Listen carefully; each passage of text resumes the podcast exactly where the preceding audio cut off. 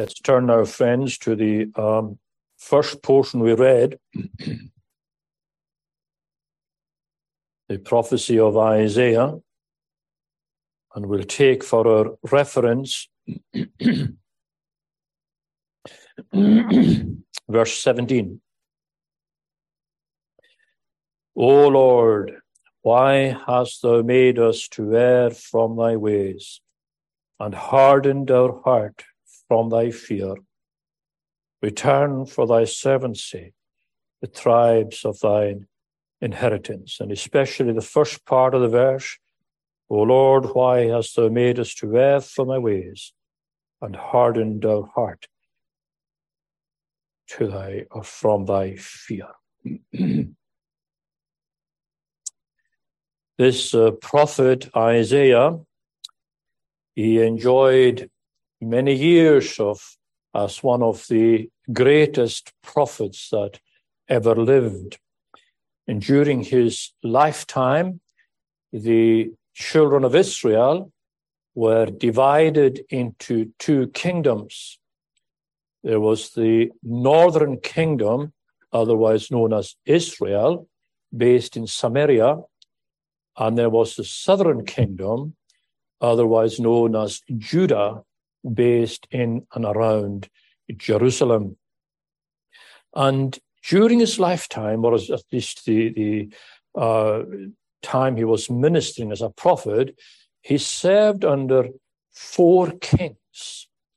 He served uh, Uzziah, Jotham, Ahaz, and Hezekiah. And during that time, he witnessed much of Israel's ups and downs, blessings from God and God's displeasure upon them. And that included witnessing that northern kingdom, Israel, falling to the Assyrian army in the year 722 BC. And he urged Judah not to follow the example of Israel by sinning against God. Now, in the context here, Isaiah is beginning to realize that this was a futile battle. In the long run, time proved that to be a correct assessment. His successor, Jeremiah, he saw God handing Judah over, including Jerusalem, including the temple, and all that went with it, to Nebuchadnezzar and his Babylonian army. But meanwhile, uh, Isaiah himself did what we must do in our day and generation. He kept focused on God. Despite the apostasy all around him, he kept focused on his God. Now, in verses 7, 8, and 9, he recalls God's covenant mercies to his people, beginning with these words at the beginning of verse 7 I will mention the loving kindnesses of the Lord. Something we can do as we reflect upon our own history. We remember the loving kindnesses of God to ourselves. But then follows this tragic reality, second part of, or the first part of verse 10. They rebelled. They rebelled and vexed his Holy Spirit. Now, my friends, I cannot overemphasize the tragedy for the people of God when they rebel against their God and vex his Holy Spirit. I cannot overemphasize that tragedy. But you know, there's a greater tragedy than that. And there was a greater tragedy than that here. Look at the second part of verse 10. Therefore, therefore, he was turned to be their enemy and he fought against them. Now, there, my friends, is the real tragedy. And there is no greater tragedy in human history than when the living God fights against a people, a nation, an individual, a church for that matter. Because that's a fight, my friends. No people, no nation, no individual, no church can possibly win. And that's why God introduced to Israel a very special sacrifice. As you know, Israel uh, had uh, multitudes of sacrifices of different types and for different purposes. But there was one very special sacrifice, and it was called a propitiating sacrifice. That's not a word we use every day. And the meaning of the word and the meaning of the sacrifice was to turn God's anger away from the people, a propitiating sacrifice. And you should remember that word and you should remember the meaning of it. Because when God's anger is turned away from an individual, from a people, from a community, from a church, peace is established. It's not something that happens arbitrarily. The result of it is we come to know the peace of God. And when God's anger is turned away from yourself through believing in the Lord Jesus Christ, this is what will happen in your life. Because Jesus Christ is the propitiation for our sins.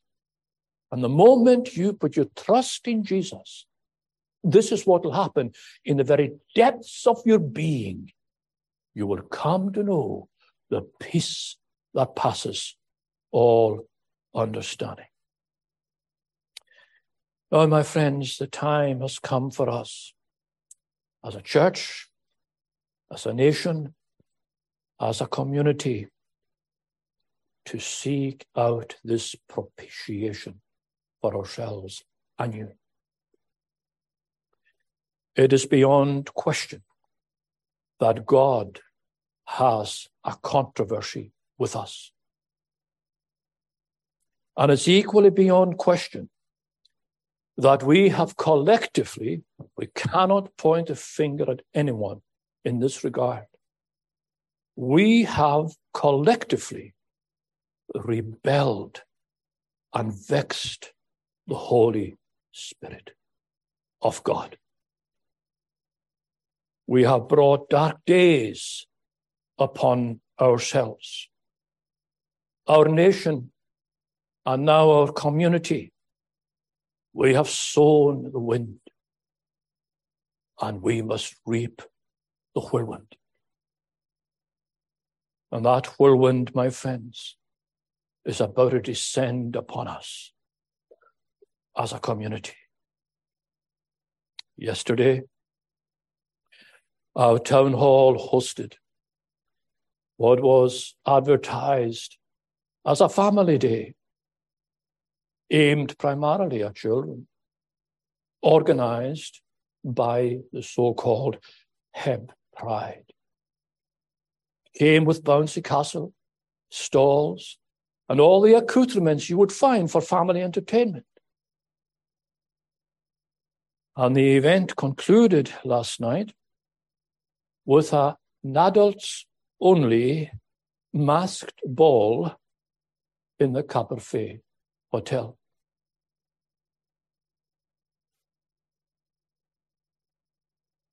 Has our town lost its mind?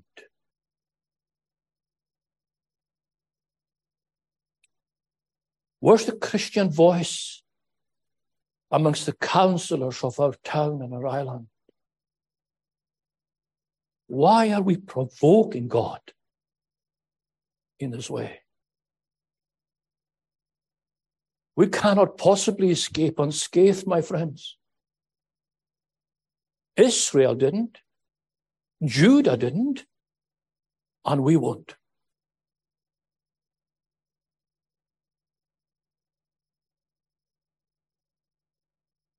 We should weep. We should weep this day for the tragedy that has come upon us and upon our children. Let's turn to our text. O Lord, why hast thou made us to err from thy ways and hardened our heart from my fear? This is one of those verses in the Bible that is very easy to misunderstand. And if we misunderstand it, we'll end up blaming God for our sin. But you see, Isaiah is not suggesting that people erred because God hardened their hearts. That would be to misunderstand what this text is teaching us. We know from biblical history that similar situations to this occurred on more than one time, and particularly in Egypt with Pharaoh. When Moses went in to see the Pharaoh to demand the release and liberty of the children of Israel from their slavery, we read in Exodus 7, verse 13 God hardened Pharaoh's heart. Now, what does that mean? Could Pharaoh turn round and blame God for what he was doing or what he wasn't doing? Of course he couldn't. Verses like this must be understood in the light of James 1, verse 13. God never tempts anyone to sin. However, should God withdraw his sovereign providential influence from individuals, from a community, from a nation, or from a church, individuals will sin and must sin. Not only that they will sin, but they must sin. Because that, my friends, is the natural inclination of the human heart. The natural inclination of every human heart. And if you don't live your life flat out sinning, it is only because of the sovereign, providential influence of God over your heart and over your mind and over your life. Because left to your own devices, you would indulge in non stop sinning. Now, that was the case with Pharaoh. God didn't do anything to harden Pharaoh's heart. He simply withdrew his sovereign, providential influence. And Pharaoh responded with natural inclinations. And he said to Moses, I will not let them go. And that's what happened to these Hebrew people, the contemporaries of Isaiah. But I want you to notice carefully how this developed. It is only when God saw the persistent, sinful ways of Judah that God then reacted. So look at verse 10 again and notice the order. They rebelled and vexed his Holy Spirit.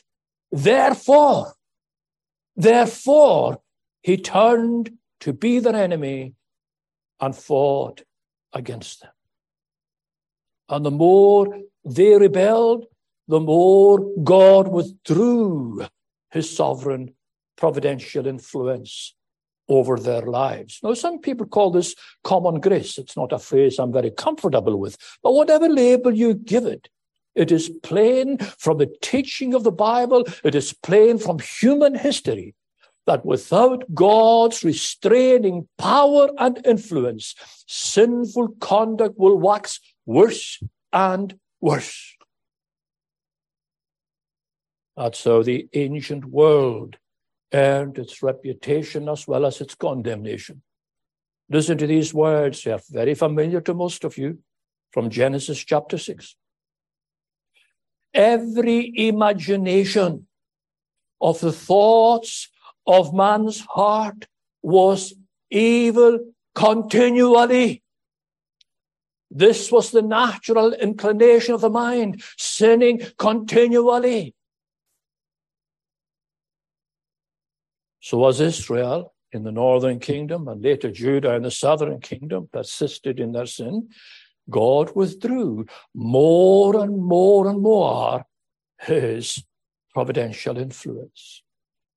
But you know, friends, that never creates a vacuum. It never creates a vacuum. Because as the restraint is removed from human conduct, the humans men and women, they err increasingly. Their hearts become increasingly hard towards God and they manufacture sin as natural as they breathe. And that's what this prophet means. O Lord, why hast thou made us to err from thy ways? and hardened our heart from thy fear. Our friends, this must be tied in with the New Testament text we read on the same subject in Romans chapter 1. And there God details for us the vilest practices of hearts hardened under divine judgment. And it begins in this way by people, Romans 1, verse 23, changing the glory of the uncorruptible God. As always, how it begins by changing the glory of the uncorruptible God. And it doesn't matter what it's changed to. It could be changed to anything or anyone. The significant point is this, my friends. God is utterly intolerant of anyone interfering with his glory. My glory I will not give to another. That's a warning to the whole world. And the result of this is seriously erred in their ways and hardened their hearts. And here's how that is stated for us in Romans 1, verse 24. God gave them up to uncleanness through the lusts of their own hearts. And God gave this a name vile affections. Vile affections. Most of you are familiar with this type of sin, the type of sin that emerged in all of this in Romans 1, verse 26. In intimate relationships between men and women, we read that they changed the natural use into that which is against nature. Further details I don't have to give you. You know what this means.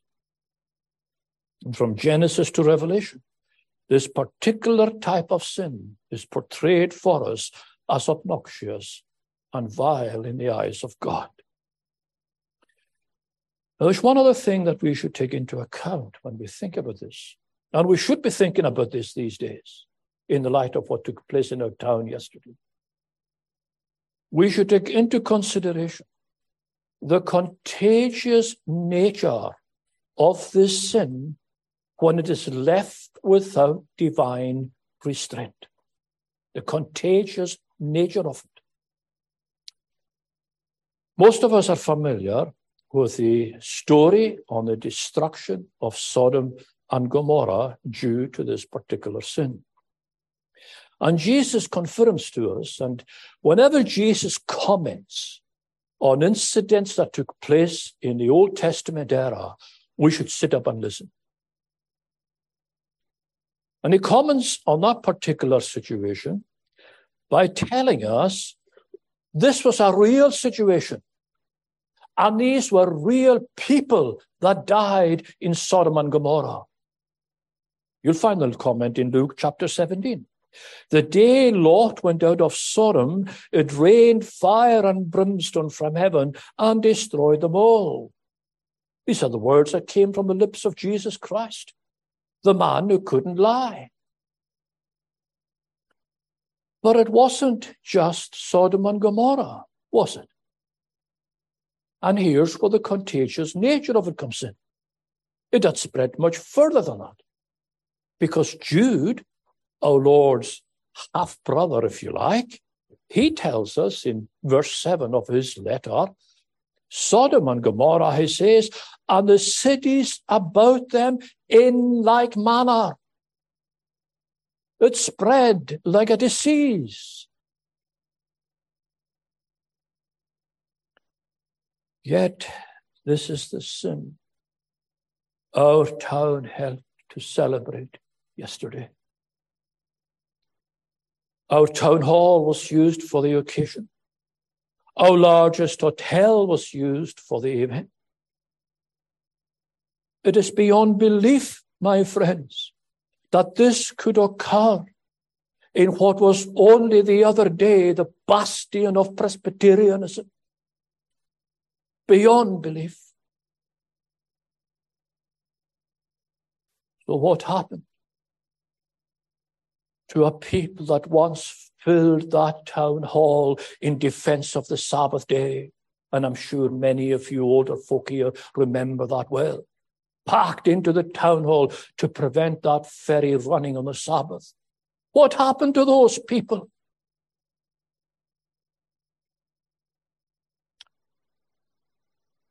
Are Christians in our town now content with merely tut tutting at all of this. There should be an avalanche of mail directed at the council and directed at the Caberfeidh Hotel protesting these events. An avalanche of mail, not just from the Christian community, but from every decent citizen in our town and in our island. And should we leave this to a shrugging of the soldiers' shoulders attitude, we'd best remember what the second part of verse 10 of this chapter says.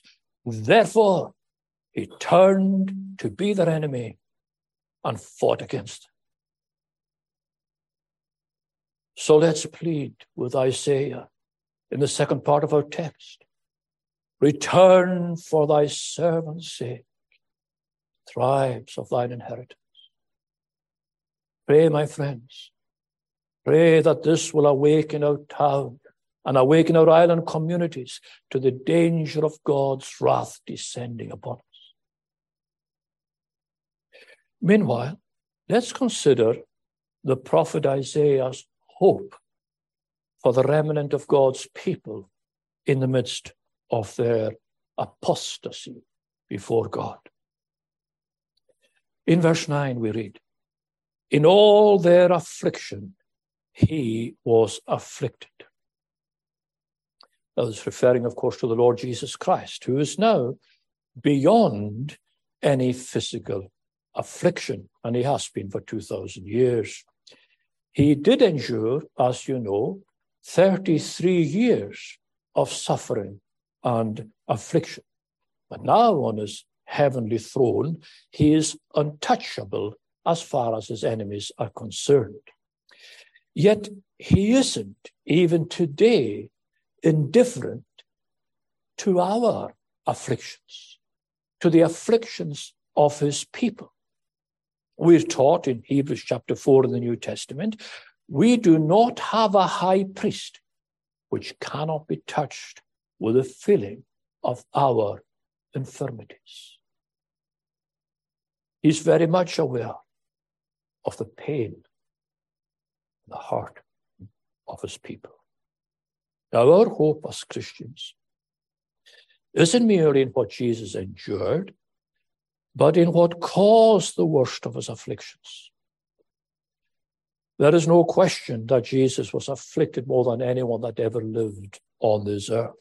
And much of that was borne in silence by him for the first 30 years. And who can possibly measure the afflictions of God's Holy Son living in a sinful world? But then during his last three years on earth, men and devils poured their fury upon him.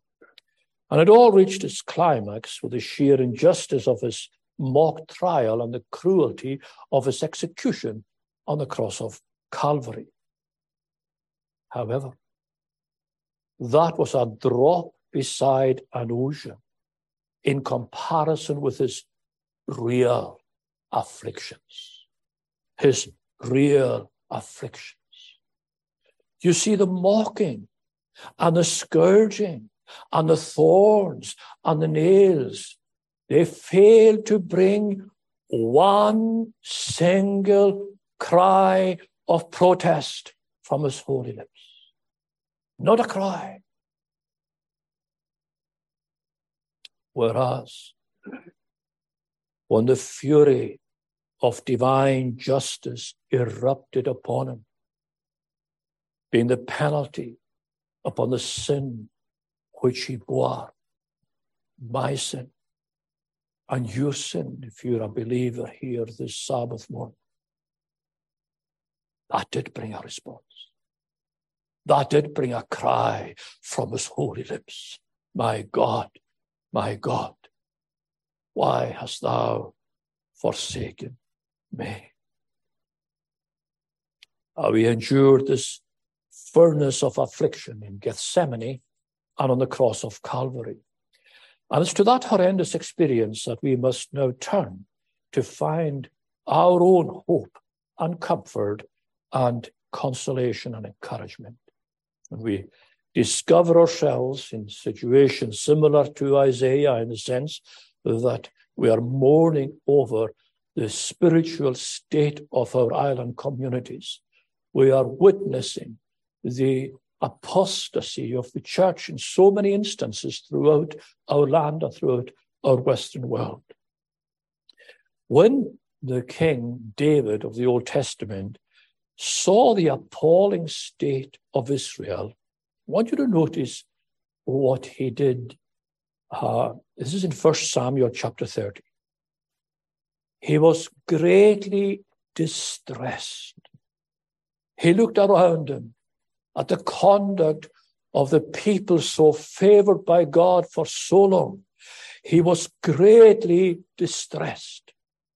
But he encouraged himself in the Lord. He encouraged himself in the Lord. And that's our encouragement, my friends. It's our only encouragement in the Lord. So as we witness Satan's attack on the moral fabric of our town and our community. Let's seek that encouragement. Let's seek that consolation. Let's seek that hope in the Lord. And we will find that most of all at Gethsemane and at the cross of Calvary. Now, if we understand Gethsemane and the cross aright, we will see two things that will help us enormously. Number one, we will see the accomplishment of our forgiveness.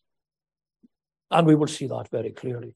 And the second thing, we will see the establishing of our peace with God. So, in the context of this chapter, we have a brief commentary on Gethsemane and Calvary, our Lord's furnace of affliction uh, similar to much of the Old Testament messianic prophecy and predictions. This commentary is uh, shrouded in, in something of, of symbolism and some symbolic language. And it begins with the opening words of this chapter, a question. Who is this? is in verse 1. Who is this that comes from Edom with dyed garments from Bozrah. Now you may think, Well, what encouragement is in that for us? Well, obscure as it may sound, my friends, here's the hope of God's people in all ages. In all ages. You see, Bozrah, keep, keep in mind, this is all symbolic and typology. Bozrah belongs to the same category as Egypt, Gath, Babylon, and Golgotha. In other words, these all provoked the, the anger and ire of God. There were places and communities opposed to God. Now, Bozrah was in Edom. Edom was the territory of Esau and the descendants, of course, of Esau. Now remember God's condemnation of Esau. Jacob have I loved, Esau have I hated. Now this was the real danger for the Lord's people. Anybody uh, related or uh, associated with Bozrah and Edom, they would be opposed to all of God's people. Yet here's where Messiah is seen emerging from. And you'll notice not merely from Edom, but from the capital of Edom, Bozrah. In other words, the Lord Jesus Christ had to go into the heart of enemy territory to perfect our salvation and to establish peace between us and God. And that's why this is the hope of God's people in all ages. So, whilst in the darkest corners of enemy territory, and that's where we see him in Gethsemane on the cross of Calvary, he did not escape unscathed. Look again at our text in verse 1. Who is this that cometh from Edom with dyed garments from Bozrah? The suggested color here is red because the word dyed and the uh, term red, they are very associated in this. And so we read by this very prophet in the commentary on Gethsemane and Calvary, he was wounded for our transgressions. He was bruised for our iniquities. But you know, in my view, the most important words in Isaiah 53 are these It pleased the Lord to bruise him. It's not commenting on what men did, it's not commenting on what devils did. It pleased the Lord to bruise him. Now, the New Testament sheds, sheds light on this for us. First John chapter 4. God sent his son to be the propitiation. There's that word again. To be the propitiation for our sins. This is the word, my friends, wherein we find our hope these days for so offending our God. Because the only way that God's anger can be turned away from us in our town and in our island communities in the light of yesterday's disgraceful conduct is through pleading the merits of the propitiating sacrifice offered by Jesus Christ on the cross of Calvary. Remember the mercy seat in the temple, in the tabernacle in the temple. I'm just going to, I haven't got time to develop this, but I'm going to give you a, a broad outline of, of something very important in connection with this. Those of you who are familiar with, with, with Old Testament history, you know about the, the tabernacle and the temple, and how in both places there was this room, God's room, the Holy of Holies, it was called. And inside that room, you would find the Ark of the Covenant. Inside the Ark of the Covenant, there were the tablets upon which were written the Ten Commandments. Now, these commandments we should think of as the broken law of God. It's not the stones themselves we're talking about here, it's the actual law. It was the broken law of God. And when God's law is broken, it has a peculiar message to give and a peculiar warning condemnation and curse. That's the only message from a broken law condemnation and curse. That's why the mercy seat is so important. Because the mercy seat, if you imagine the broken law there, the mercy seat on top of the broken law, as if it were quelling the cry of condemnation. But there's more than that. Because on top of the mercy seat, there's the sprinkled blood of atonement. The word mercy seat and the word propitiation are the same. They come from the same source. That's what secured forgiveness for these Old Testament Hebrew people. So as we stand this Sabbath morning in the shame of our collective guilt over yesterday's display of vulgarity, we need to mourn, my friends, over our fall from grace we need to beg God to apply that propitiating sacrifice of Calvary to our individual and collective guilt. Should we, refa- should we fail to repent of this offense in God's eyes, oh, we will truly reap the whirlwind. We will truly reap the whirlwind. But we are so thankful for the encouragements of God's word. Nehemiah reminds us that our God is a God that is ready to pardon, gracious and merciful, slow to anger, and of great kindness. God has shown all that to this community again and again and again over many, many generations. So let me close with two things for you to do. Two things. First of all, plead, plead, be a beggar at the footstool of Jesus Christ.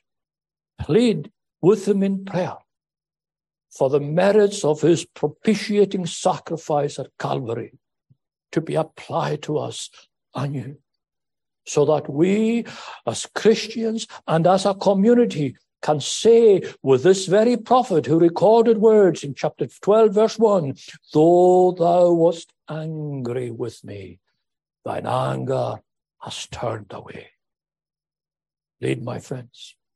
Pray earnestly and pray urgently for the propitiating sacrifice of Calvary to be applied to us. The second thing I want you to do and it's a practical thing.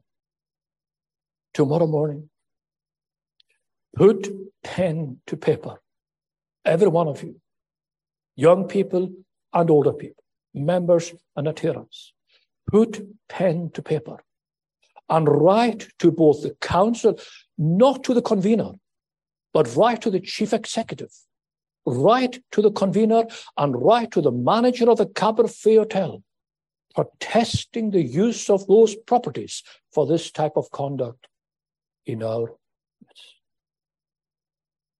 And who knows?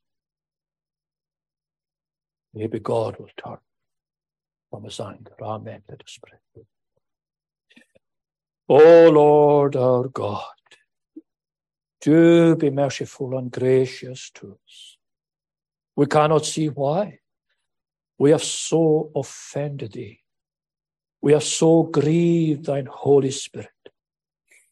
But for thine own glory's sake, and for the sake of the remnant of thy people throughout these island communities, visit us in a day of thy power.